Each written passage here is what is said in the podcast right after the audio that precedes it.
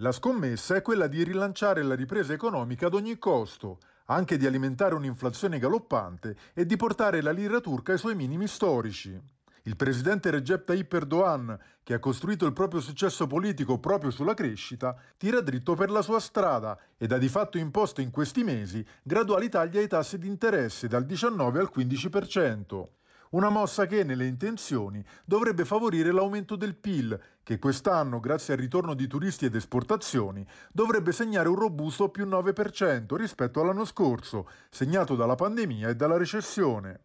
L'operazione però non è senza costi. Il tasso di inflazione su base annua in Turchia ha toccato il 20%, portando alle stelle i costi in numerosi settori, come quello immobiliare, cresciuto quest'anno del 35%.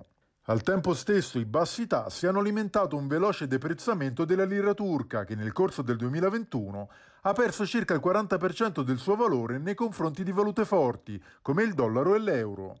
Una situazione che ha allarmato non pochi economisti, preoccupati che la gestione dell'economia turca possa presto sfuggire di mano. Per Erdogan, però, la linea del governo rappresenta per la Turchia una vera e propria guerra di indipendenza economica.